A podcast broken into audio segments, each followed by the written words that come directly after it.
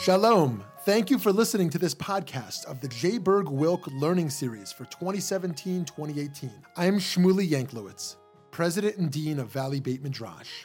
Here at VBM, we strive to bring you only the highest quality of Jewish learning, bringing pluralistic and innovative Jewish programming to the Jewish community that craves substance and insight is our passion. But we cannot do it alone. To support our endeavors, please consider donating a tax deductible contribution to our organization. By doing so, you will be supporting meaningful Jewish educational content, funding the next generation of leaders, as well as furthering Jewish wisdom to people all over the country and all over the world. Please visit www.valleybeitmidrash.org. Thank you so much and enjoy the program. So, in some sense, this book is the product of living in the life, living in the world as a Jew for my entire life. Uh, I went to 13 years of Jewish day schools and went to 10 summers at overnight camp and studied in seminaries, yeshivot, and eventually in 2007 ended up at a Jesuit Catholic school, um, tasked with, my first task was to teach an Intro to Judaism course.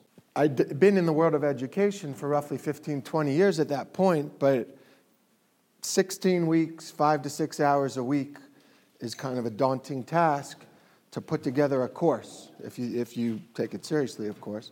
I started by buying every single Intro to Judaism book out there and used snippets here and there the first number of years and called from here and there and showed videos. And a lot of the books just weren't speaking to my particular students. Obviously, every community is different. At my Jesuit Catholic school, we have 11,000 students, about 8,000 undergrads, and 5% of our students are Jewish. Our courses in the humanities cap at 40 students.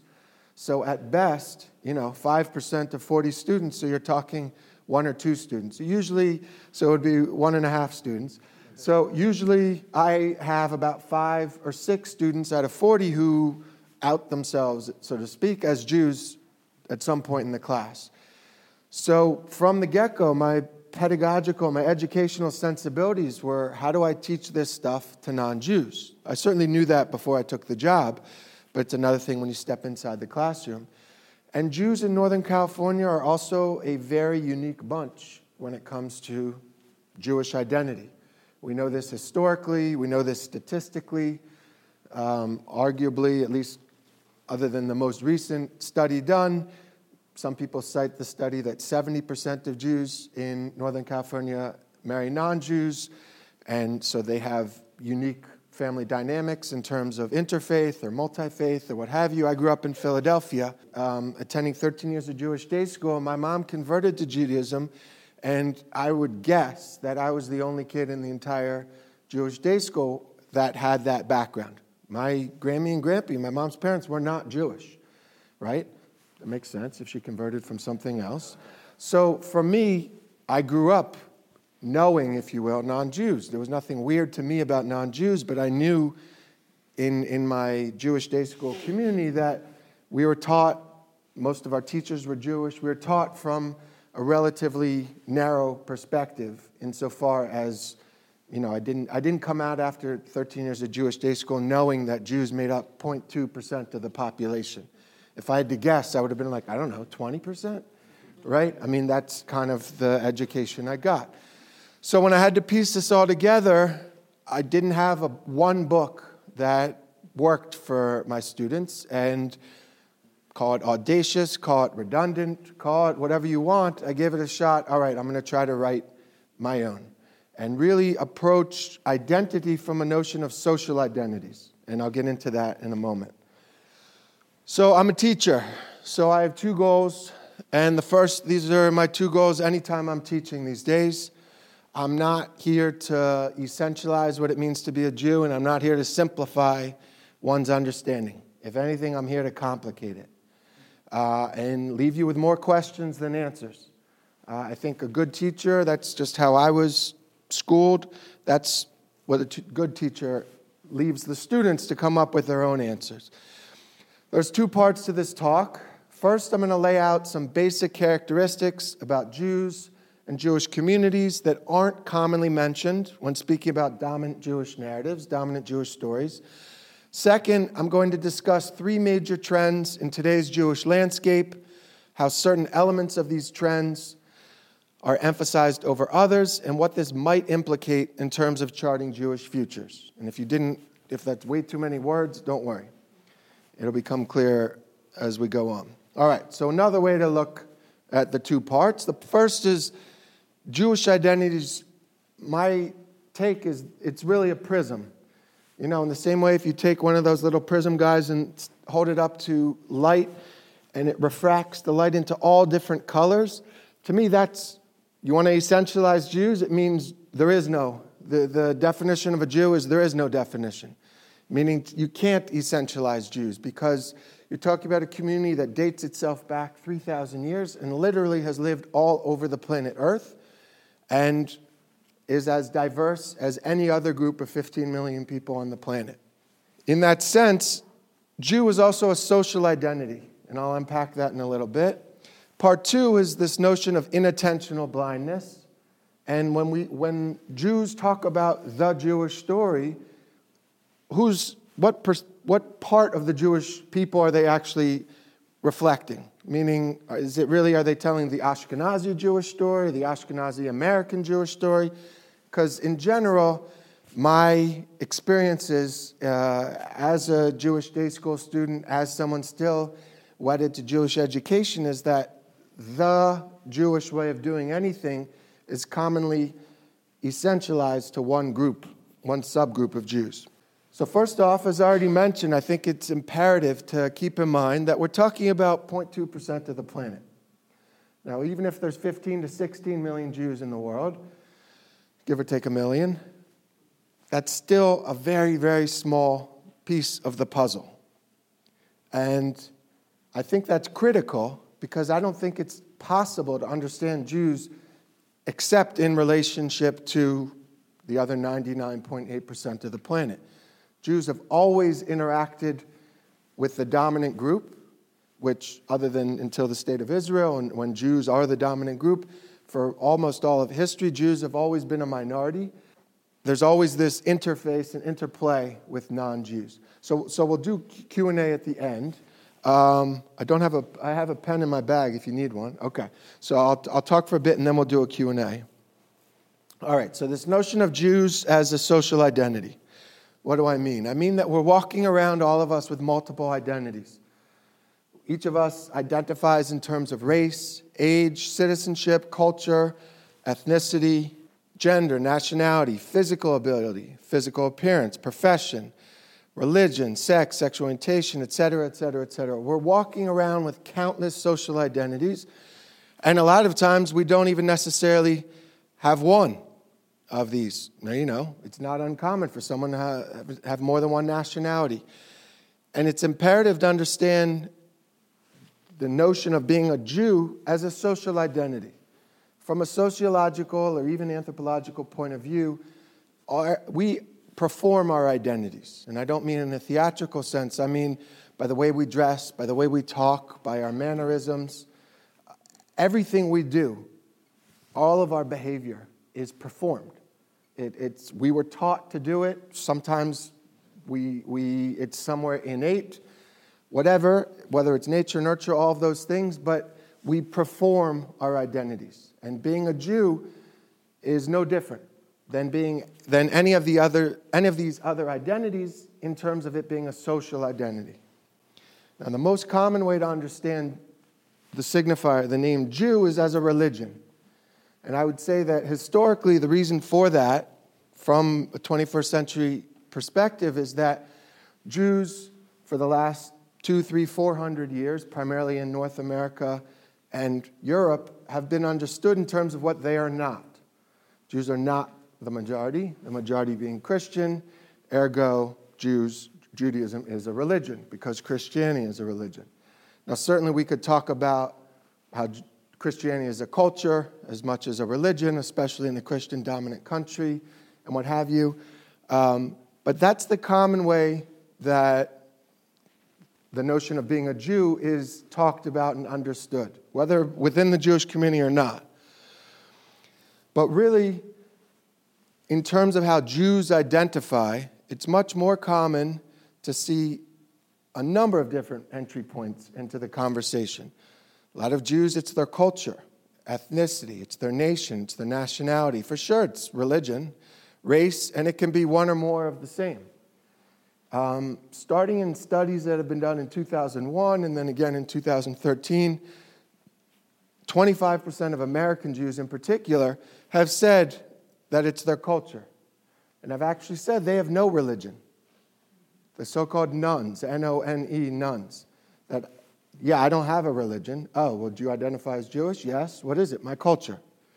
And if you take Jews under the age of 40, that goes from 25% up to about 33, 38% of Jews say they have absolutely, uh, Jewish Americans say they don't even have a religion. It's only their culture or ethnicity or heritage. So we even have facts on the ground. It's not just some random professor saying, yeah, it's not entirely a religion. It's also how Jews themselves identify. If we take the entry point of Jews being a culture, all right, and in terms of still part one, how Jews are incredibly diverse, the question, well, one of many questions is so what links these different people with this quote unquote same culture together? Really, is there a common denominator between Albert Einstein and Gene Simmons? For those of you youth out there, Kiss.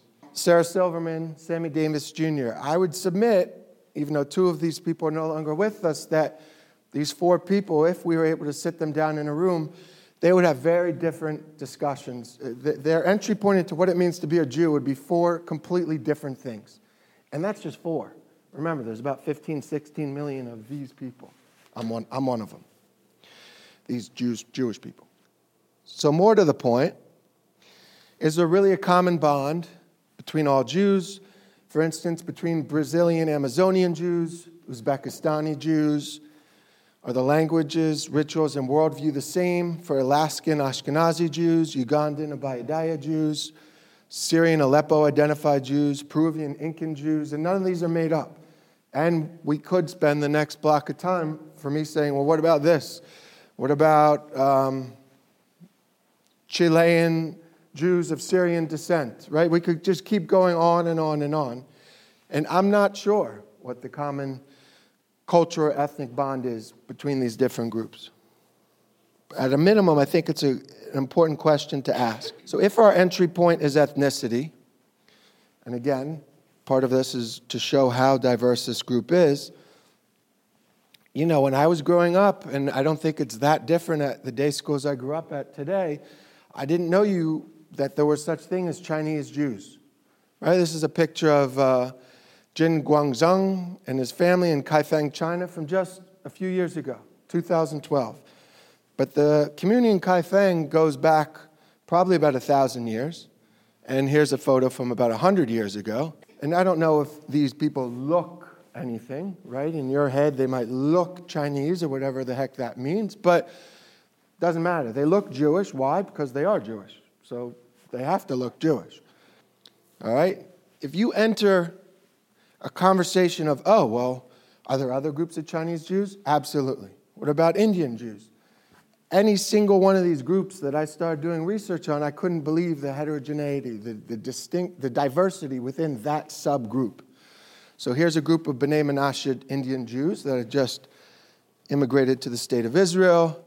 Here's a B'nai Israel pre-wedding henna ceremony in Thane, India, right? Not, not standard to a, a, say, if a wedding was performed here at Temple Solel. Um, B'nai Israel, Indian Jews making matzah in India, India just a few years back. Uh, here's two Jewish men in Mosul, Iraq, from about 100 years ago. You know, if I was showed this, if I was shown this image, say 10, 15, 20 years ago, I would have said, oh, they look Arab, right? But only once I started reading these books and studying was like, oh, just like you can be an Arab Christian or an Arab Muslim, you can be an Arab Jew. It's only really the second half of the 20th century where literally in the state of Israel you couldn't legally on, the, on your ID cards be Arab and Jewish. You actually had to have make a choice. um, that's when this notion of being an Arab Jew started to fray. But for most of Jewish history, Arab Jew, that was normal in the Middle East. There's another family of Iraqi Jews, uh, chief rabbi and his family, uh, an Uzbekistani Jew, a teacher with his students, Yemenite Jews outside a synagogue in the capital, Sana'a, a little over 100 years ago, a different group of Yemenis all together, Habani Yemenites in Tel Aviv, pre state of Israel, 1946. It's a Yemenite bride in the state of Israel. And like I said, if you take one subgroup, so if someone told you they were a Moroccan Jew, that might mean something to you in your head, just like if they told you they were an Iraqi Jew. But the diversity within the Moroccan community is as diverse, just as, say, the Algerian or Spanish or Portuguese Jewish communities, such that when I spent um, the summer of 1999, I was able to spend three months in Morocco studying Arabic. And the first time I went to a synagogue in Marrakesh, everyone in that synagogue, not everyone, a handful of people in the synagogue looked like everyone else on the street, right? Morocco being a Muslim majority country, Muslim Arab majority, um, to the extent that at the end of services, one of the members of the congregation, I don't know how about they pay dues and all of that, like we do in America, but one of the clear congregants was asking me if I was going to come back for the afternoon service. So in my Ashkenazi American, I was assuming he would say mincha or something like that if he wanted, but he kept going miha, miha, miha. And literally, I had no idea what he was saying. I was in, Arab, I was in Morocco to study Arabic. And I, the, his chet, to use an Ashkenazi pronunciation, was, was a strong, it was very guttural and very strong. Um, and it took me literally about five minutes to understand and put the pieces together. Now, that could speak to my, my brain not working, but it was also just one simple word, mincha. He wanted to know if I was coming back for the afternoon prayer. So that got me into studying a lot about Moroccan Jews. Moroccan Jews, you have all different subsets. The group in Morocco that claims to have been there first is the so called indigenous group of Moroccan Jews, Berber, Jew, uh, Berber Jews. So the Berbers are one of the dominant ethnic groups in Morocco um, and commonly live up in the mountains, but not nearly entirely. Berber Jews trace themselves back either to the Babylonian exile, 6th century before the Common Era, or trace themselves back to the 1st century, the exile around the destruction of the Second Temple then you have Moroccan Jews that identify as Arab, that more or less came with the, when the Muslim Arabs were spreading from what we now call Saudi Arabia or the Arabian Peninsula due west and came with the Muslim Arabs. And as Islam, as the Muslims conquered northern Africa, so Muslims, Muslim Jews, I'm sorry, Arab Jews in Morocco often trace themselves back to the 8th or 9th century. Now, we know about the Inquisitions, right, in Spain and Portugal, but what I was taught growing up was that the, the main dates to keep in my head were 1492, Spanish Inquisition, 1495, Portuguese Inquisition. But then when I became older and started reading books, there were actually inquisitions that took place over the course of three, four hundred years. Depends how you define an inquisition. If you say to a given group of Jews, you either convert to Christianity, largely Catholicism, but not always in this period, or we kill you, or you flee for your lives. Well, that's an inquisition as far as I'm concerned. And over the course of hundreds of years, you had some Jews from the Iberian Peninsula, what we call Spain, Portugal now, coming to Morocco. And they had different rituals, whether they were coming in the 1100s or 1200s or 1400s. And because a fourth group of Jews living in Spain and Portugal was created, those Jews that pretended, that converted publicly and pretended to be Catholic, but in private kept on with their Jewish rituals, so called Marranos, now more popularly called conversos. So if a converso came to Morocco, a converso family came to Morocco in the 1400s, that's a radically different family than even maybe literally the same family lineage that came in the 1300s. All right, so you're already seeing the, la- the layers. You also have some of the Russian Jews fleeing pogroms in the 1800s ended up here. So you even have Moroccan Jews who identify as of Russian descent. Then you have Moroccan Jews that came when the French colonized this part of Africa. And even, aside from all of those different, that's like six, seven, eight, nine, ten different types of Moroccan Jews, you also have these two cities on the northernmost coast in Morocco, up here, that are technically Spain, meaning you need a passport to get into them. It's kind of like, for my mind, it's kind of like if you went to an embassy or a consulate where you, in theory, you're on the soil of that sovereign country, even if, as the crow flies, you're still in the United States of America or wherever. So Ceuta and Melilla are both Spanish, and an article from just a few years ago um, that I uncovered of uh, you had 12 different synagogues. And that's just Melilla. Forget Ceuta, forget the rest. So if someone tells you they're a Moroccan Jew, well, it tells you something. But I'm not entirely sure what is my point because there's such diversity, and not just in the Moroccan community, but in the Algerian, Libyan, Yemenite, Indian, Ethiopian, Chinese, etc. Each and every one of these communities it is incredibly diverse. All right, and this is really just one piece of the mosaic. And once you start getting into the 21st century, in the United States, you have so called multi ethnic Jews, African American Jews, Asian Jews, Puerto Rican Jews, Latino Jews, is not uncommon. 20% of Jews in the United States of America do not identify as Ashkenazi, but identify as Sephardi or Mizrahi or Arab or black or Asian or what have you. One out of every five.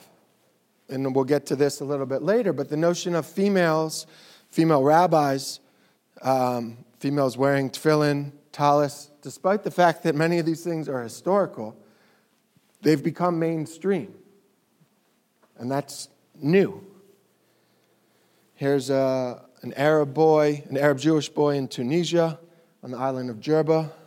Here's an Ethiopian Jewish woman, and not unlike these other groups, just like you had converso Jews in Spain, Portugal that publicly pretended to be Christian or Catholic, but privately kept up with their Jewish traditions, you have Falash Mura Jews who did the same, to the extent that in Ethiopia they tattooed crosses on their faces in terms of trying to assimilate and pretend that they are part of the dominant Christian voice. And in 21st century, we also have notion of diversity in general. I'm only talking about ethnic and uh, racial diversity. But if we get into gender diversity, so here, this photo alone has incredible number of layers to it. This is a rabbi, Tzipi Gabai, um, to historical record, the first female Moroccan rabbi in history that we know of about in her family lineage, about the 20th rabbi, generations of rabbi, but a woman. This is Tom Sosnick, and this is a ritual ceremony that Tzipi Gabai created. It's a gender transition ceremony. And Tom Sosnick, at a Jewish day school, perhaps unsurprisingly, unsurprisingly to me, in the Bay Area, San Francisco Bay Area, Tom had a gender transition ceremony in front of his entire community again, we haven't even started getting into other forms of diversity within the Jewish community. This is also multi-layered because both of Tom's family, uh, both of his parents rather, were born in Israel and are Israeli Americans. So part two.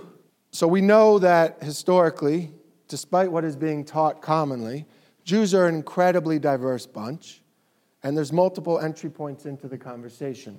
But part of the, the main thrust of tonight is when Jews are talking about Jewish stories or Jewish rituals or the Jewish story, which pieces of the Jewish stories are being left out? When communicating about a community, speaking, teaching, writing a book, we must ask who's part of the conversation and who isn't. Whose stories, what stories, and whose stories are being left out. There's a short 58 second experiment here that I'll spoil. It's called the, well, I won't tell you what it's called, but it's an experiment, social psychology experiment, that probably at least a quarter of you are already familiar with, where you're asked to, there's six people, three wearing a dark shirt, three wearing a white shirt, and you're asked to count how many times they pass the basketball. And what happens is in the middle of this experiment, and I'm sorry for spoiling it without doing it, but a gorilla, a, a, person dressed up in a gorilla outfit, walks into the middle of it, hits its chest, and walks around. And they've done this study all over the world, and regardless of age, nationality, race, ethnicity, gender, language, culture, et cetera, et cetera, roughly 50% of the people who see it see the gorilla, and roughly 50% of the people don't see it. And I've also done it, not as many times as they've done it, but I've certainly done it, and my stats are similar. Usually about 40% of people don't see it, but I also think that not everyone wants to admit it. They call this phenomenon inattentional blindness. How is it that you can have a gorilla walk into the middle of a circle and people are watching and people don't have problems with their eyesight and they don't see the gorilla? And they have countless examples. I mean, they have a book called The Invisible Gorilla. They have all sorts of examples of, of amazing social psychology experiments like this. They call it inattentional blindness, right? And they also speak about how eyewitness testimony, specifically in American court of law, is among the least reliable sources of evidence in, in the world. But I would say inattentional blindness is a nice way of calling it. We could also call it bias or discrimination depending on what we're talking about. Obviously, if you don't see the gorilla, you're not anti gorilla, right? You don't have prejudice against gorillas. I don't think that's what they're getting at. But by definition, we discriminate. We doesn't necessarily mean to be a, a bad thing, but we discriminate by seeing some things and not seeing others. That's just how our brains as humans work. We, we, I might go over there, and one of those paintings catches my eye, and maybe there's someone standing there that I don't even see. Right? There's a famous Yehuda Amichai, an Israeli poet, um, a famous poem that he writes about that the Messiah is only going to come when people go to Jerusalem and instead of seeing the arch and studying the arch in, in the old city of Jerusalem and looking at its contours and everything, that people actually see the, the person underneath the arch who's selling bread or what have you right? We, we, by definition, see certain things and don't see other things. All right, so now in terms of what we see and what we don't see, one way we can enter that conversation is by looking at three massive changes to the Jewish community over the last century, seismic changes. So, one of these is that Jews, 80% of all Jews live in two countries. Now, you know, once that's pointed out, many of you would be like, oh, yeah, of course, right? State of Israel and the United States of America. 40% of all Jews worldwide live in Israel, 40% live in the United States. Then you have about um, 10% in Europe and 10% all over the place, every other country. But that's completely anomalous. If we have this history, we have, we have this timeline of Jewish history, and say before the Common Era is down there, say this entire line here of the of and we're in 2018 here. So this notion of all jews or 80% of jews living in two countries is this piece of the puzzle. That's completely ahistorical in terms of jewish history. Now obviously in the united states that really starts to take shape between 1880 and 1910 influx of about a million Jews of Ashkenazi descent coming in from Russia and eh, Europe. And the state of Israel obviously wasn't created, established as such until 1948. So these are very new, despite the fact that these things might have happened before I, I was born, and many of you were born. It's kind of doesn't matter in the sense of the relevancy of when we're looking at Jewish history writ large. 80% living in two places is strange. the other 10%, by the way, that lives all over the place, if there's roughly 200 countries on the planet, right? Depends on how we define a country, and are we going to say they're sovereign? Or there's about 200 countries, and Jews, that 10%, so 40% live in Israel, 40% live in the United States, 10% live in Europe, 10% all over the place. That other 10%, 1.5 million roughly, they are located on about 140 of the 200 countries. That is the norm of Jewish history, of the dispersion of Jews. They're the norm historically, they're the outlier today. They're the oddballs today. But that's actually much, much more true to history. Seismic change number two is women in roles of authority as never seen before. You only had the first known female ordained rabbi in 1935. She perished in the, in the Shoah and the Holocaust, and the Reform movement wasn't, didn't ordain another woman until 1972. Sally Priesand, who, who lives in North Jersey in Deal. Sandy Eisenberg Sasso in 74, ordained by the, Reform, uh, by the Reconstructionist movement. Amy Eilberg in 84, conservative movement. And then in the Orthodox movement, you start seeing echoes of this phenomenon in terms of Sara Hurwitz in 2009. Those four women are right there Sally, Sandy, Amy, and Sara. Lila. And, and in, unfortunately, in a very small minority of the Orthodox community has now started ordaining women. I say unfortunately because it hasn't been larger in the Orthodox community. Um, but that's incredibly new as well. Now, this is normal to most Jews today.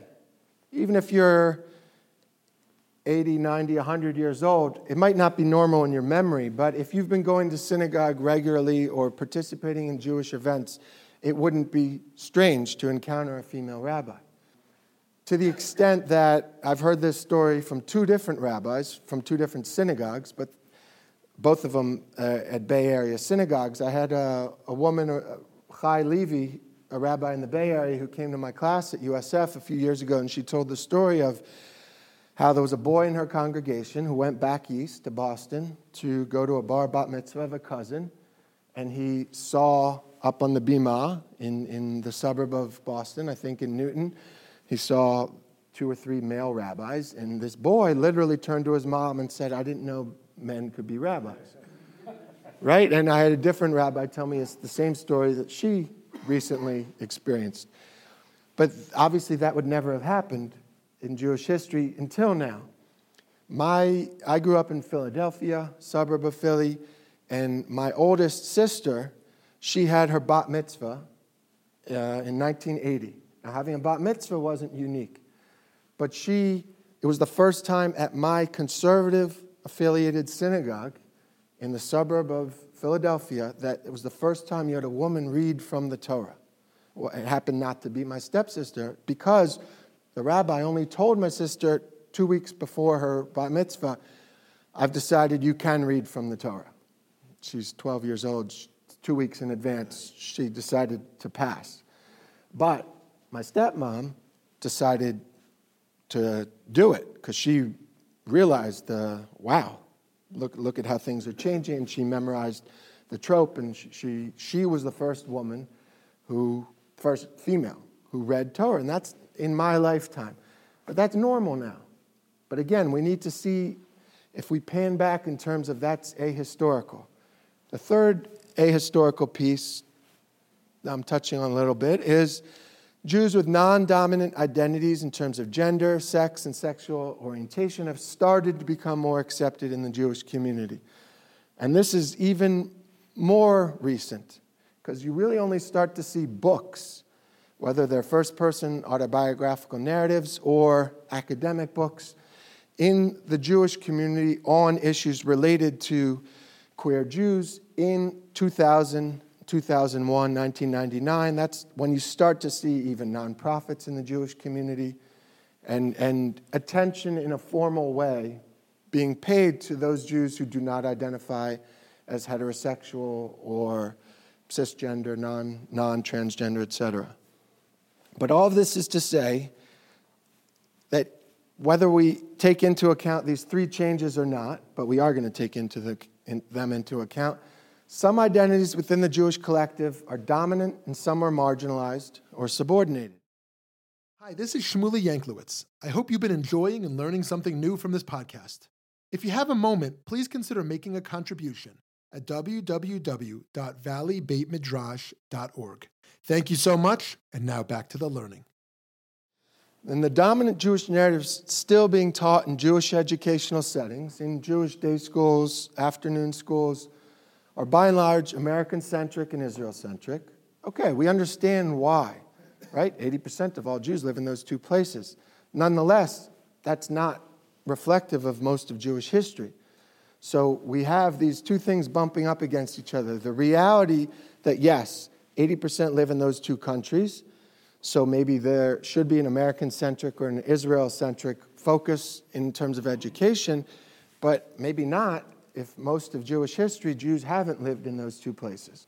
Most are male centric, right? Most Jewish history is still male centric, despite the fact that we know about this seismic change of women in positions of authority as never seen before.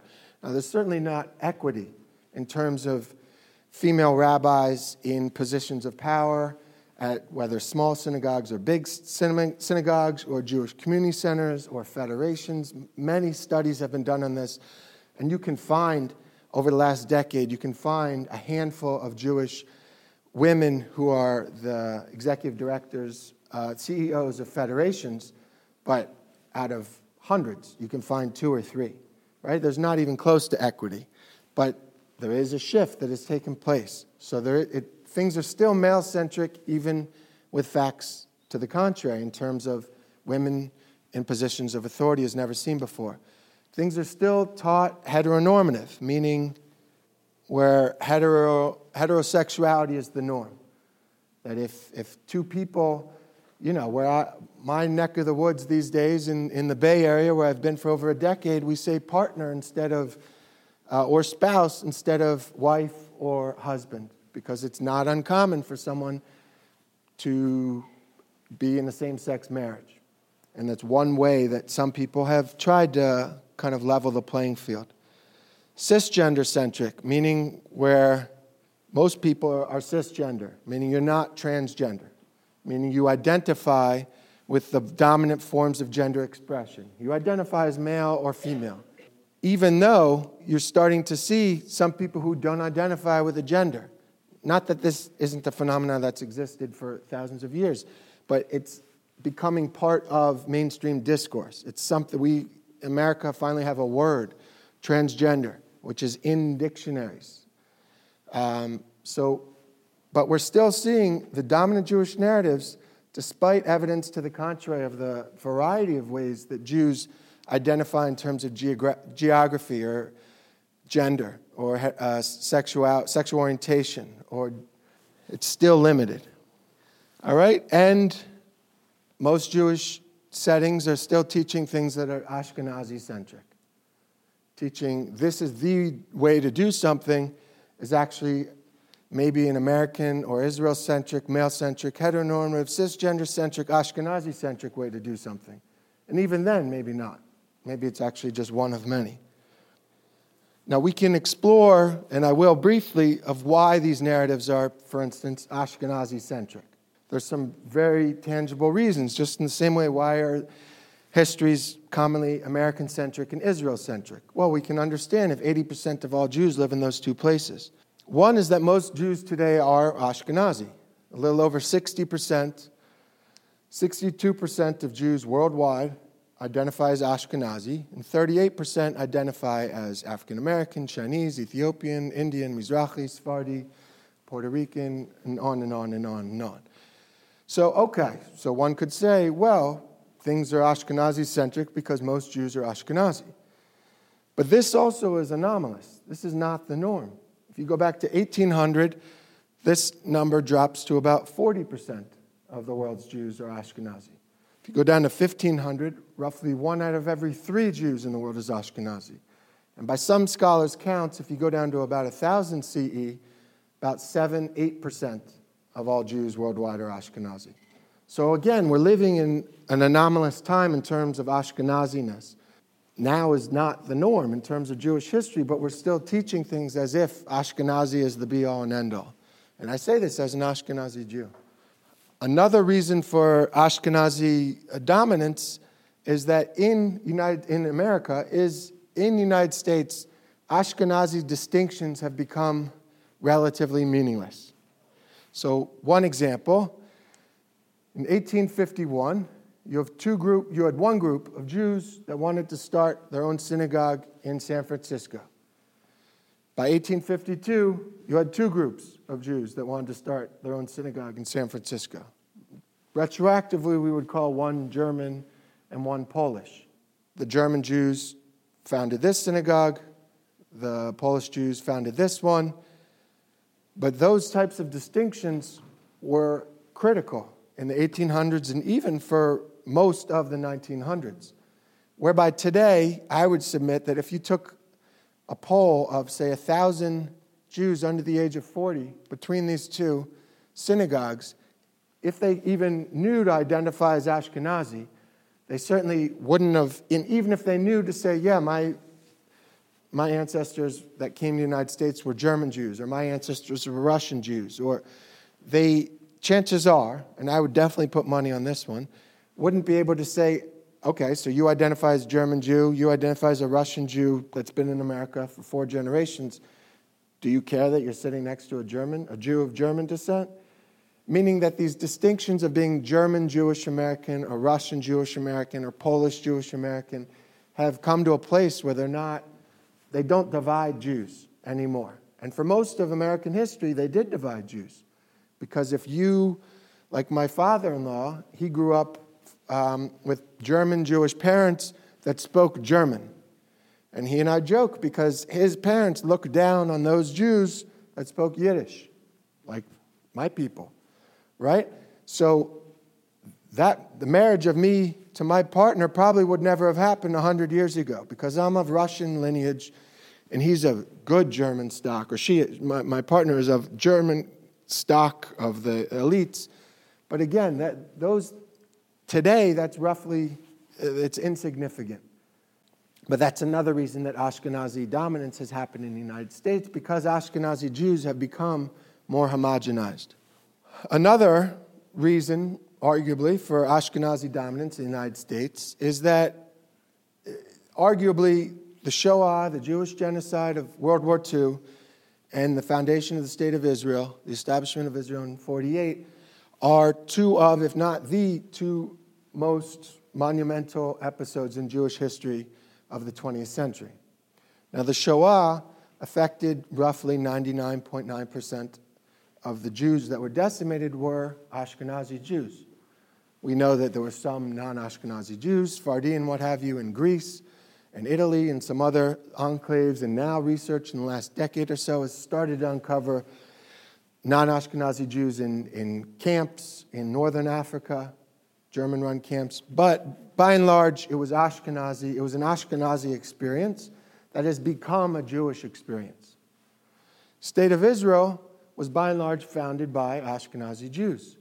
Most of the Jews that were immigrating there in the 1900s, you had pockets of Yemenite Jews and some other groups, but it's, it's apples and oranges when you see the percentages of Ashkenazi Jews to non Ashkenazi Jews immigrating and then really founding the state of Israel.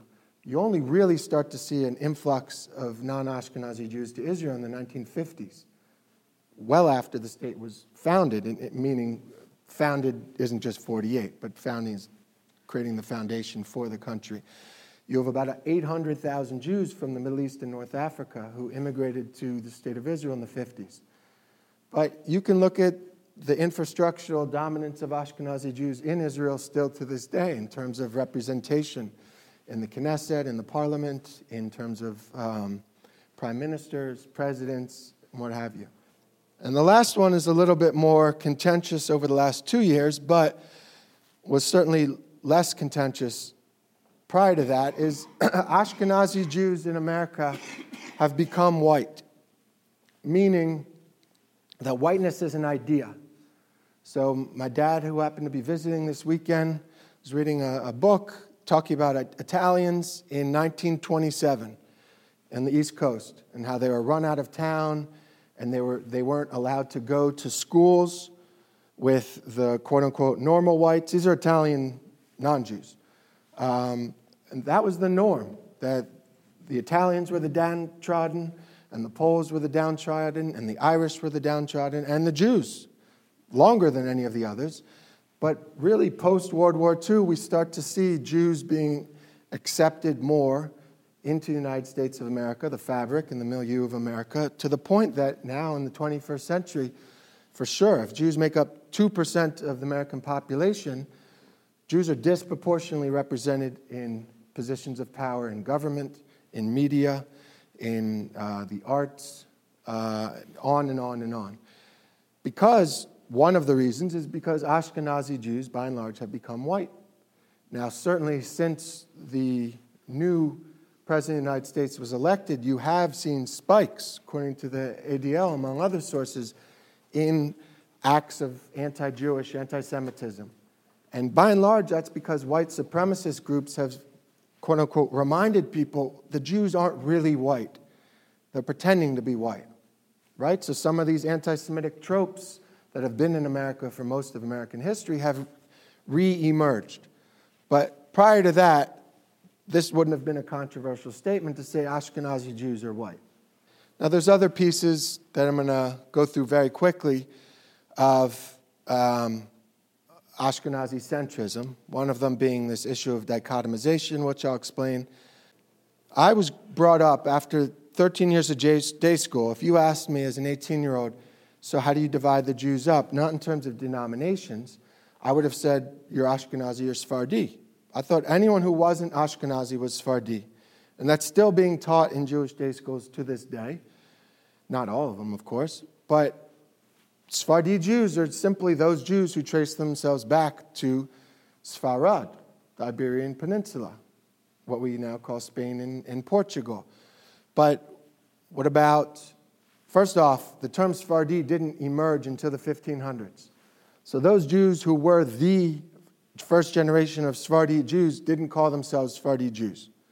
So it's a term that we've used in retrospect. Second, Sephardi Jews that fled Spain, Portugal ended up all over the place. The earliest American Jews were all Sephardi. Earliest Jews in the Caribbean were Sephardi. Earliest Jews in South America were Sephardi.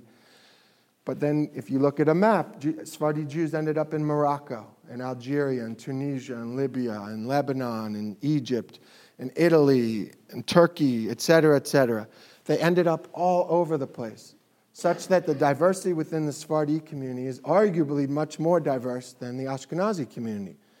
And yet, historically, Sephardi Jews have become talked about as if they're kind of all one group.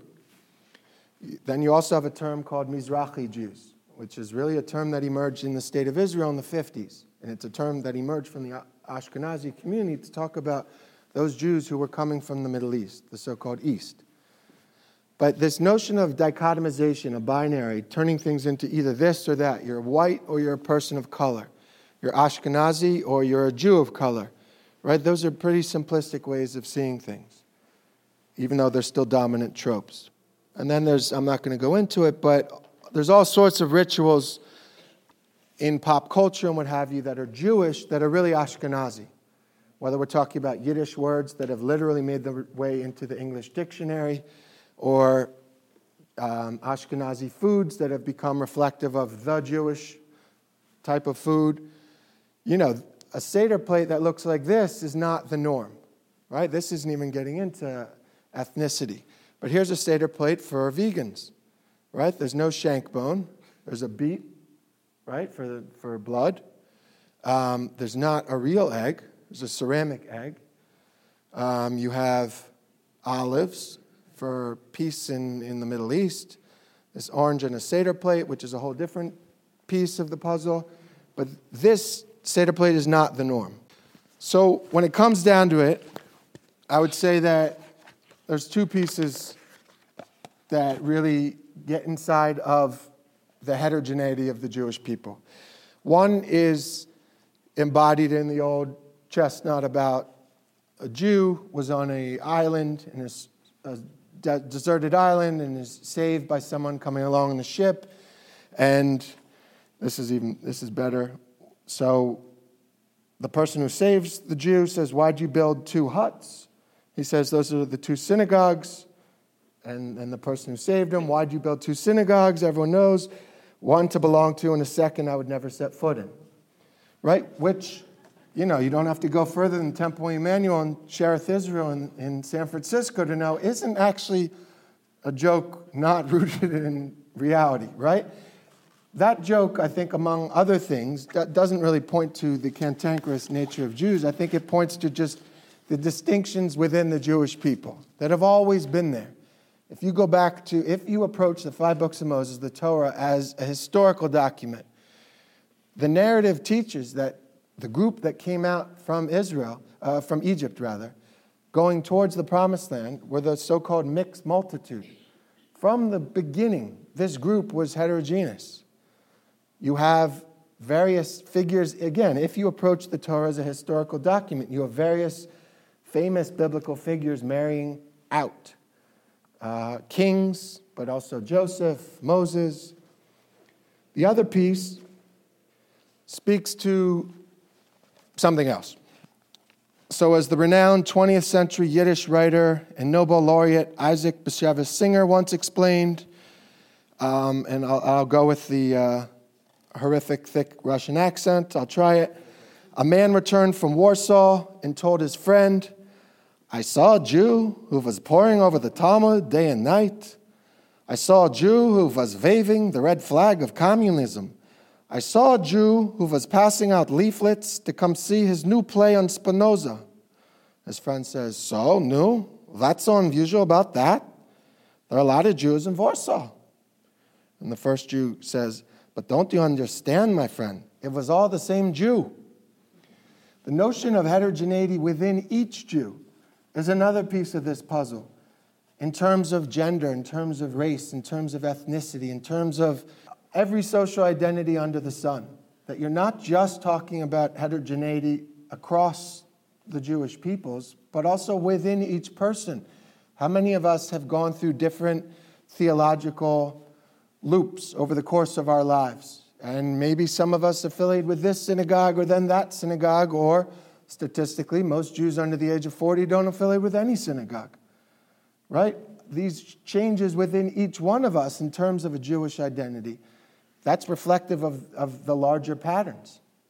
So, in conclusion, when speaking about what the future holds for a single Jew or all Jews, I'd say only one thing is certain there are always going to be multiple understandings of Jews, Judaisms, and Jewish identities. This has always been and always will be. Perhaps once this fact is incorporated into the community's dominant narratives, there our futures will begin to arrive. Thank you.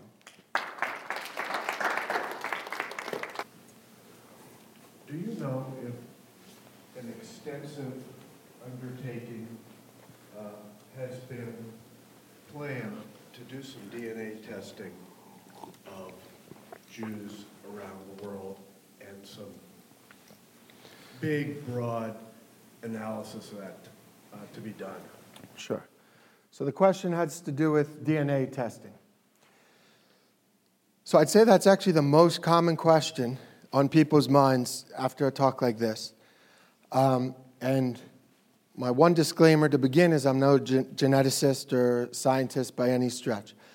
But I can tell you, having been to multiple conferences on Jewish identities, where we have sociological perspectives like my own and g- genetic people who are, are, are expertise in that such, I'd say that my limited understanding is that we, so if you do a DNA swab, and it depends on which group, you do it through the National Geographic or what have you.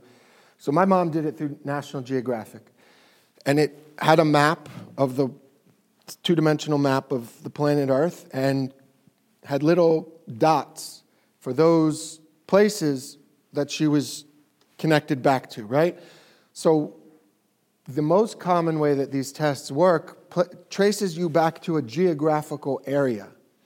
But that doesn't mean necessarily that it traces you back to a particular group within that area. In fact, very few do. The ones that do, it depends on how many other people have done the test. So the most well-known one out in the Bay Area is called 23andMe. And 23andMe, you can your printout will say Jew on it or Ashkenazi Jew. But they don't have anything for Sephardi Jew or Mizrahi Jew or Ethiopian Jew or Chinese Jew or etc.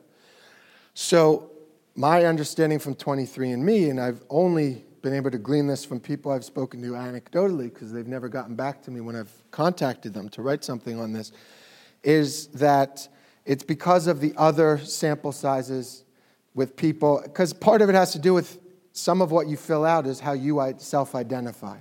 So some of the data, I would say, in some sense, is corrupted or, or led in a particular direction. But more to the point, the Jewish community is one that one can become part of, such that you don't have to be born in it and you can step into it, right? My mom stepped into it. She performed a certain ritual, she took classes, and so because there's already that entry point where you don't have to be, even if you could be biologically Jewish, you don't have to be to become Jewish. I'd say that to some degree that already moves the, the question to the margins for me. Um, I'd say also, well, we know that there's Chinese Jews and Ethiopian Jews. Jews come in every single flavor, color, size. So it'd be neat and tidy if we could count and connect all those 15 million people identify as Jews back to a common source. But as of this point in history, we can't. But I, I was telling the rabbi this. So there's a, recently there was a, a conference, and maybe this week, with some ultra Orthodox Jews and some Pashtun Jews from Afghanistan who claim to be part one of the lost tribes of Israel. And our local Jewish newspaper I'm not an expert on Afghani Jews by any stretch, but uh, you know, she didn't really have too many people to call. So she called me, and I said, Listen, I don't know how far you can trace yourself back, but on my dad's side, on my Russian Jewish side, we can only trace ourselves back about 250 years. In my mom's non Jewish side, we can trace ourselves back about 300 years. But I can't trace myself back any further. And I, I doubt you can. And yeah, there are some people here and there who allege that they can trace themselves back, say, a thousand years. I have never met anyone who can trace themselves back two or three thousand years. And I would be suspect if someone said that. So at a certain point in time, I don't even think historically we can trace ourselves back to X, Y, and Z. And maybe, yes, maybe genetics is the, is the way to find that. But ultimately, what happens if we found out that there was some, some allele or whatever the heck, right? So, what would that show? I don't know, maybe that shows that you're from a common ancestor, and maybe I'm from the same common ancestor. And then what? Right? So that I think is the more important question. So even if let's suppose that we can do that and suppose we have it honed down. So then, okay, is, is that going to affect my Jewish identity? Me personally, no. Some people, yeah, for sure. And I don't think there's anything wrong one way or the other. Um, but I'd say that identity these days is much more porous and, and um, translucent and can sh- change based on all sorts of things, much more than what you're biologically determined to be. Yeah. Much of what you've articulated is, is that post World War II, we've been able to kind of choose our identity. Prior to World War II, how much of the world told you you were right. able to choose yeah. Sure. So I think most minorities, certainly every minority community I've ever studied, which is a handful of them, um, their identity is imposed on them as much from the people outside their community, usually the majority, as anyone else, right? And I think that's pretty basic to history, right? We call it in, in academic jargon, we might say internalized oppression is, is if you're an oppressed group and you're told by the dominant group that you are sub whatever, subhuman, not smart, not bright, crafty, mischievous, whatever it is, you might, as part of that group that's been labeled as such, internalize that and start thinking of yourself as such. Um, I think Jews, I, I think the 20th century is a remarkable century for Jews, but I think for most of history, Jews have not been able to identify as whatever they've wanted to. Um, and I, I think that's awful and what have you, but I also think that's how minority people are by and large treated by dominant groups. Um, and I think there's, you know, in one of the artists I, I quote in the book is he talks about Jewish identity as one, a portable identity, and two, he, he talks about Jewish identity in terms of cross fertilization. And I think that's a, a great way of thinking of it in terms of cultural cross fertilization, that Jews have been shaped and shaped, have been shaped by, uh, by non Jews and have shaped their own identities. It's, it's a give and take. So if we look at the rise of women in, in roles of authority in the Jewish community, well, it doesn't take a, a historian to say, oh, well, you had the rise of the feminist movement in America, right?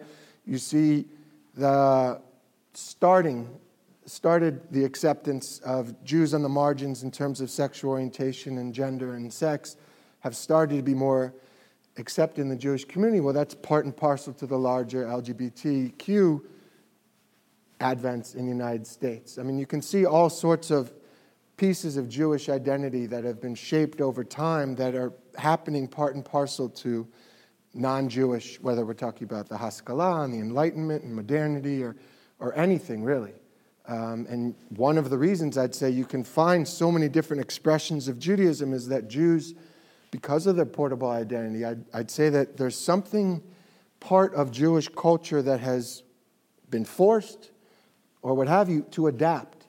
And I'd say that has if we could isolate that, we would figure out, like, ah, that's one of the things, of reasons why Jews have survived is our adaptability. But for sure, part of that adaptability is adapting to how you're treated by another group as much as, well, because we have the freedom to act in the way that we want. I'd say that you can't separate them out. Two things. Number one, it seems to me, and, and I, would be interested in your perspective, that in terms of male centricness and heterocentricness, Jews seem to be further ahead than other religions. And, and I'd be interested in your, in your thoughts on that. Second, um, when you're teaching Judaism to non Jews, since so much of Judaism here and even throughout the world is Ashkenazi and male centric and so forth, I mean, you're talking to us about all, all, all the wide variety, but really when you're teaching Judaism to non-Jews, it seems to me you almost have to focus on what the majority is. And I, I wonder how, how you deal with that. So the second one's really easy. There's this book I wrote called Judaism. and it's as if I planted that question. Um, you know, I, I, thought long and hard about that, and I had hundreds of students to, as my so-called guinea pigs, to work through of how do you teach. You really have to teach the dominant narrative before you can deconstruct it, right? How can you deconstruct something that you haven't even set up yet? So part of the way that I, I've tried to do it is start off by talking about dominant narratives writ large. So we start off with something as simple as a map right? The so called Mercator map, which is most of us, it's emblazoned into our minds. If we had to draw a picture, two dimensional picture of the planet Earth, we would draw it based on this 1500 map from Gerardus Mercator from the 1500s, right? The Gall-Peters projection is the one that's long and what have you. I have it in the book, but it's much more. Um, it, it's part and parcel linked to land mass, and Africa is gargantuan and Europe is tiny and it's much more reflective of reality. I talk about dominant narratives in America, right? Um, we have notions in America. We know what is dominant ideas and we know marginalized ideas. And we know how some of these ideas have started off completely marginalized and some have made them their way into the mainstream. So I talk about, so the Ashkenazi narrative is dominant. Well, why is that? And I walk through more or less, this is kind of the introduction in chapter one of the book.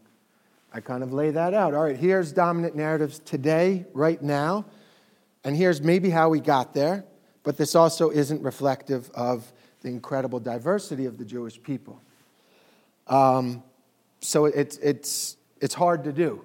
And I don't know if I succeed, but that's definitely the best, that's my best shot. First question again? With the um, uh, male dominance and hetero Okay. Yeah. Are, are Jews ahead of other ethnicities? in- So, so in terms of Jewish Americans, on all issues, and this is just statistical data that's been supported by study after study after study, other than the state of Israel, which is a whole different, you know, elephant, on, on domestic issues, Jews are consistently, statistically, more progressive than other groups.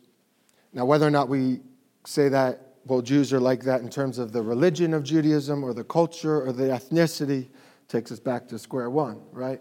So we'd have to answer that question.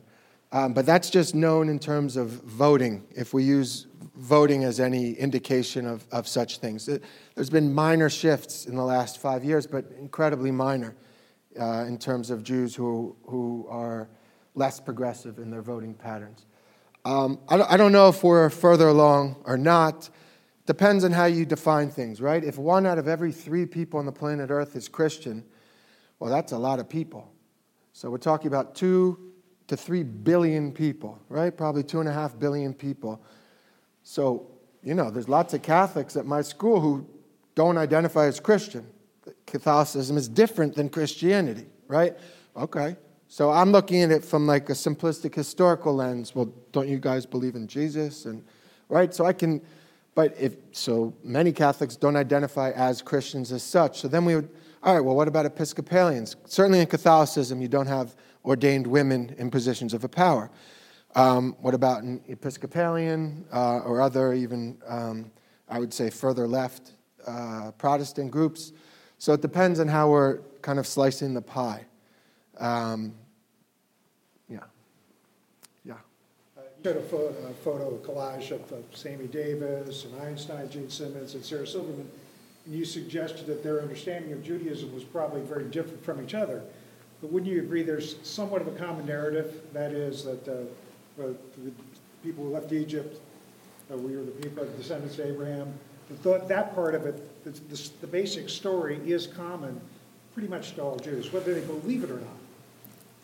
So, how I start the book in chapter one is I lay out working definitions for something I call truth and something I call fact. And, and these are just working definitions that a teacher can use for 16 weeks. But I, for me, it helps me. I think truth is shaped, it, truth is a reflection of a dominant narrative. So I think the dominant narrative of something, for instance, President Obama, the dominant narrative is he was black or is black, right? African American. Anyone following the campaign in 2008 followed that his mom was white, his dad was black, right? And his dad wasn't African American, he was Kenyan. All right. And Barack Obama in the 2010 census publicly checked off black African American Negro. That, that was the, the choice of that particular box. So he identifies as black, but we know that one of his parents is white. So maybe he's actually the first biracial president. So, in terms of a dominant narrative and subordinated narratives, the dominant narrative is usually, I'll give you another, I'll give you a different example. Uh, I mean, we could take Tiger Woods, but another example is Jackie Robinson. Dominant narrative is that he is the first African American, first black baseball player to cross the line, so to speak, the racial barriers. Right? Well, we actually, depends how you define Major League Baseball. And if you define Major League Baseball as professional baseball, we actually can go back to the 1890s, and there's two other guys. Betsy Ross. I'm from Philadelphia, and it's not uncommon for people still taught today that Betsy Ross designed and even needle and thread sewed the, the first flag. There's absolutely no historical evidence to that, despite the fact that in Center City, Philadelphia, you can visit Betsy Ross's house in, in nice brick and everything with the plaque outside. There's no historian on the planet who has said, here's the historical evidence that points to that, right? So we have dominant narratives and then we have facts. That uh, one way one can orient to it. Um, so in terms of the Jews, I'd say that for most Jews, I'd say that the exodus from Egypt is true. It's the dominant narrative. I don't think you need to find whether or not they most Jews believe it happened, I think is a different question. But I would argue that most Jews know that it happened, meaning that it's part of their narrative. And it's part of their narrative that they trace themselves back to that group. Now, historically, that group, uh, I think, or maybe the Hebrews, right? They haven't entirely, could be the Israelites. We certainly don't know when the Israelites became Jews. The greatest historians in the world, of which I am not one, nobody, Shaye Cohen, one professor of ancient Israel and ancient Jewish identity at Harvard, he, would, he says, listen, we know the Israelites broke into tribes, and we know that one of the tribes was Judah, and we know that Judah produced Judeans, and we know that tribe of Judah engulfed some of the other tribes, and some of the other tribes have been lost to history. But first, we're not even sure if Jew came from Judean. We're not sure whatsoever, and we're not sure when that shift happened. He says, give or take five, six hundred years. All right? We also don't know when in the Bible you are a Hebrew, right? We talk about the Bible as if the Jews, but there's no Jews in the Bible. There's Hebrews and Israelites. You, it was entirely patrilineal. It was through your father, right? And, in Jewish, the dominant discourse among Jews today uh, is matrilineal. Just the, despite the fact the Reform movement in 1980 started saying both. But the dominant discourse is still matrilineal. Well, we don't know when patrilineal became matrilineal in the dominant Jewish discourse. So there's pieces of the Jewish dominant Jewish narrative that I'd say people know that the Exodus happened, but whether or not they believe it actually happened is a total different question. So I, I think we hold these, these truths in fact in, in dissonance simultaneously, and I think we do it as people in the world. We know of certain things that could happen to us, and we still walk out the door in the morning right? I, I, think that's how humans live. We, we hold different things in distinction and contradistinction to one another at the same exact time.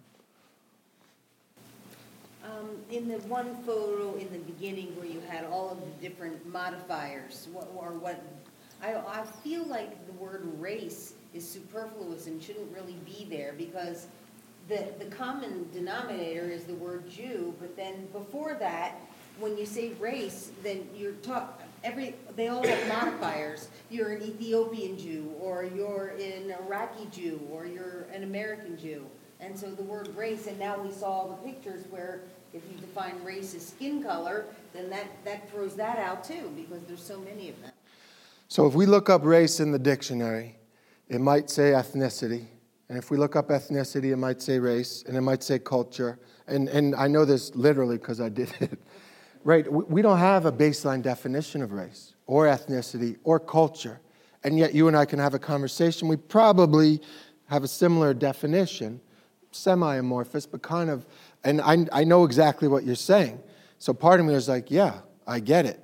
But on the other hand, some people, if we said that your Jewishness could be traced genetically, right? Are we going to say, is that racial or is that biological? I don't know. Certainly in American history, racial and biological have been one and the same for most of American history in terms of the so called one drop rule with African Americans, in terms of Native American identity. Um, in terms of the, the law of return, the first law in the books in the state of Israel to define a Jew, there was a lot of controversy when the law of return was first passed in 1950 that defines a Jew based on if one of your four grandparents is Jewish, because Again, it didn't take a genius to connect the dots. That's how the Nazis did it. And you have, I have it quoted somewhere in the book, of a Supreme Court justice saying, this is pretty problematic that we're using that definition for a Jew. Now, if one of your grandparents is, that to me, that's some sort of genetic or hereditary, or you could say racial. So it, it depends on how we're defining that term. But I, I understand the discomfort with the term, um, and but I also think it's a term that it's another one of these ideas that race is, is completely a construct and it is dependent on the perceived nature of pigmentation in one's skin more than anything else in America.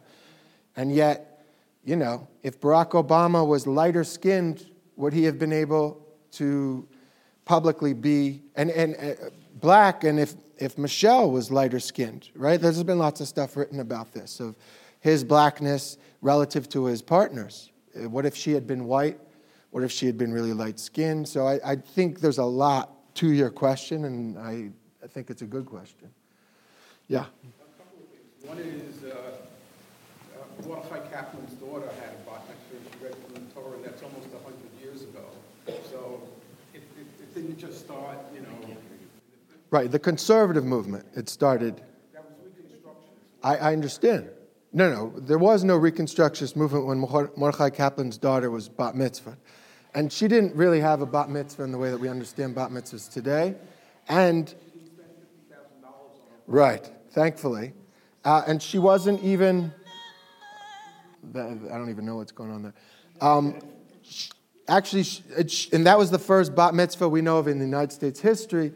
But so it wasn't. So we know even in the 1800s there were bat mitzvahs in, in Italy, and I can point you to the, the source.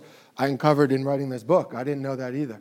But in 1980, with my sister, that was the first time a woman read from the Torah at that particular conservative synagogue, and that was becoming the norm in conservative synagogues in 1980, but not in the Jewish world writ large. You, there were no female rabbis even yet. The other thing Chi-Hom Jews call themselves descendants of Jews, because under communism, they lost their Jewish identity Yeah. pretty much. And now they're recovering. I met a woman who, who in the eighties was leading tours to Chi-Hom, and it brought back in the, their Jewish Yeah, they, they've been persecuted in a very different way than Jews have been persecuted in other countries. Uh, and that picture of the of uh, Jin Guangzhang in, in 2012 of right, that's having a certain freedom that now he doesn't even have anymore, that he had at a certain window in time in Chinese history. Yeah, I'm a little confused by your thesis. sure. You seem to be somewhat critical that what is now is not reflective of what was in the past. It, it didn't reflect everything that happened in the past. But on your last slide right here, you're saying when speaking about the future, uh, don't we have to look at what is now if we're looking to the future?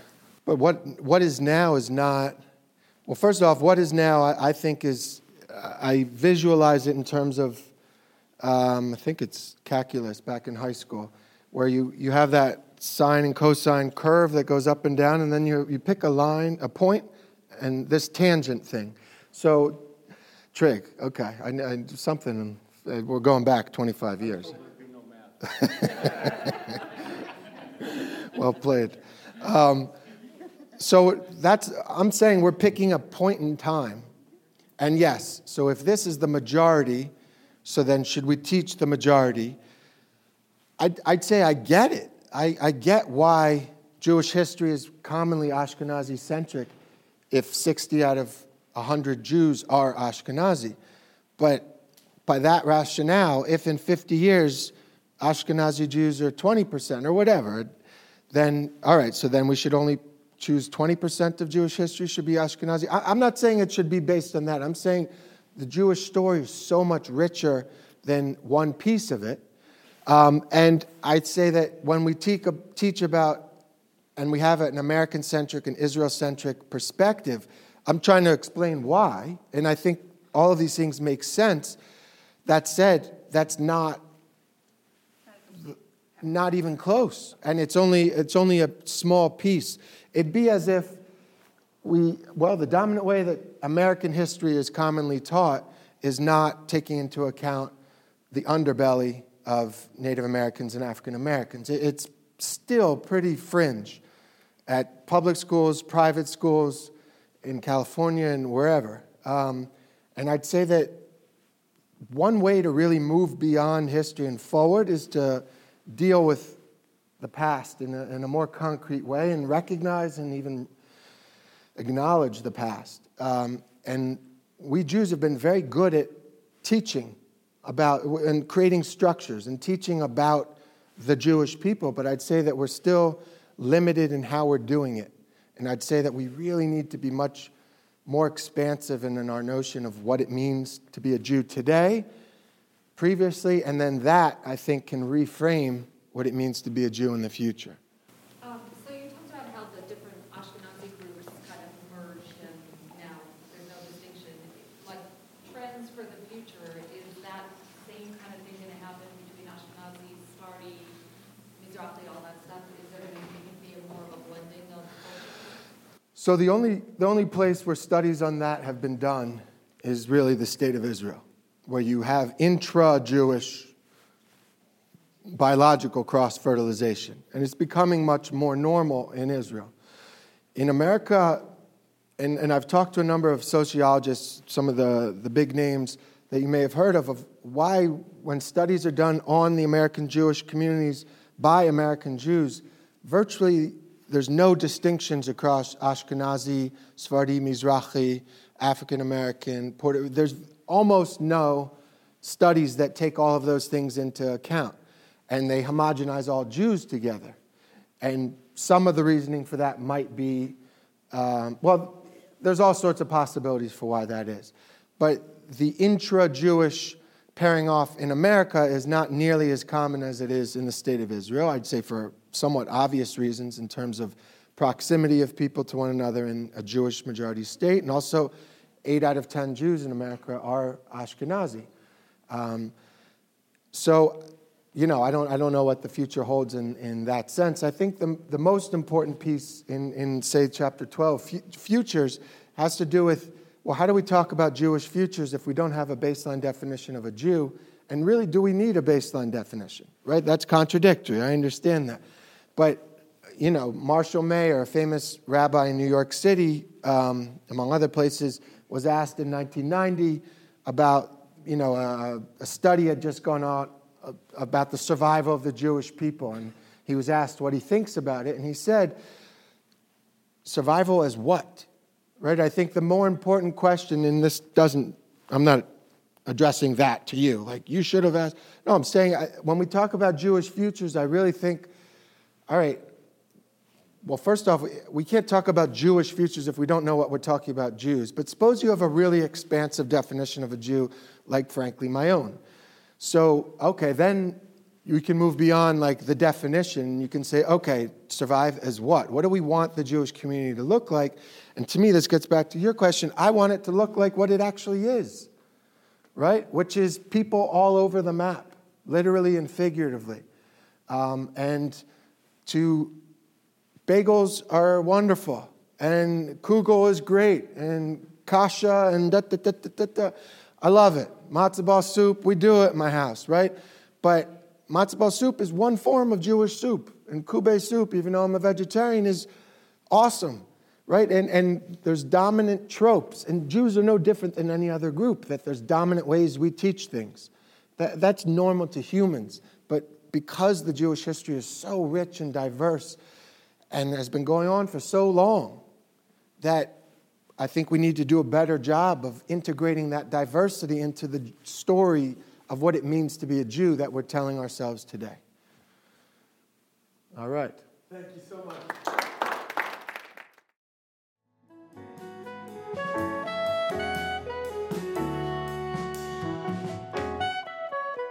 Hi, this is Shmuly Yanklowitz. I hope you enjoyed listening to this fascinating lecture. At VBM, we strive to bring you only the best in Jewish educational programming. To do this, we host a wide variety of events throughout our learning season, including panels, classes, and lectures, like the one you just listened to. Please consider going to www.valleybeitmidrash.org and donating to VBM to support meaningful Jewish education in the greater Phoenix Jewish community indeed all around the country and the world. Thank you so much for listening.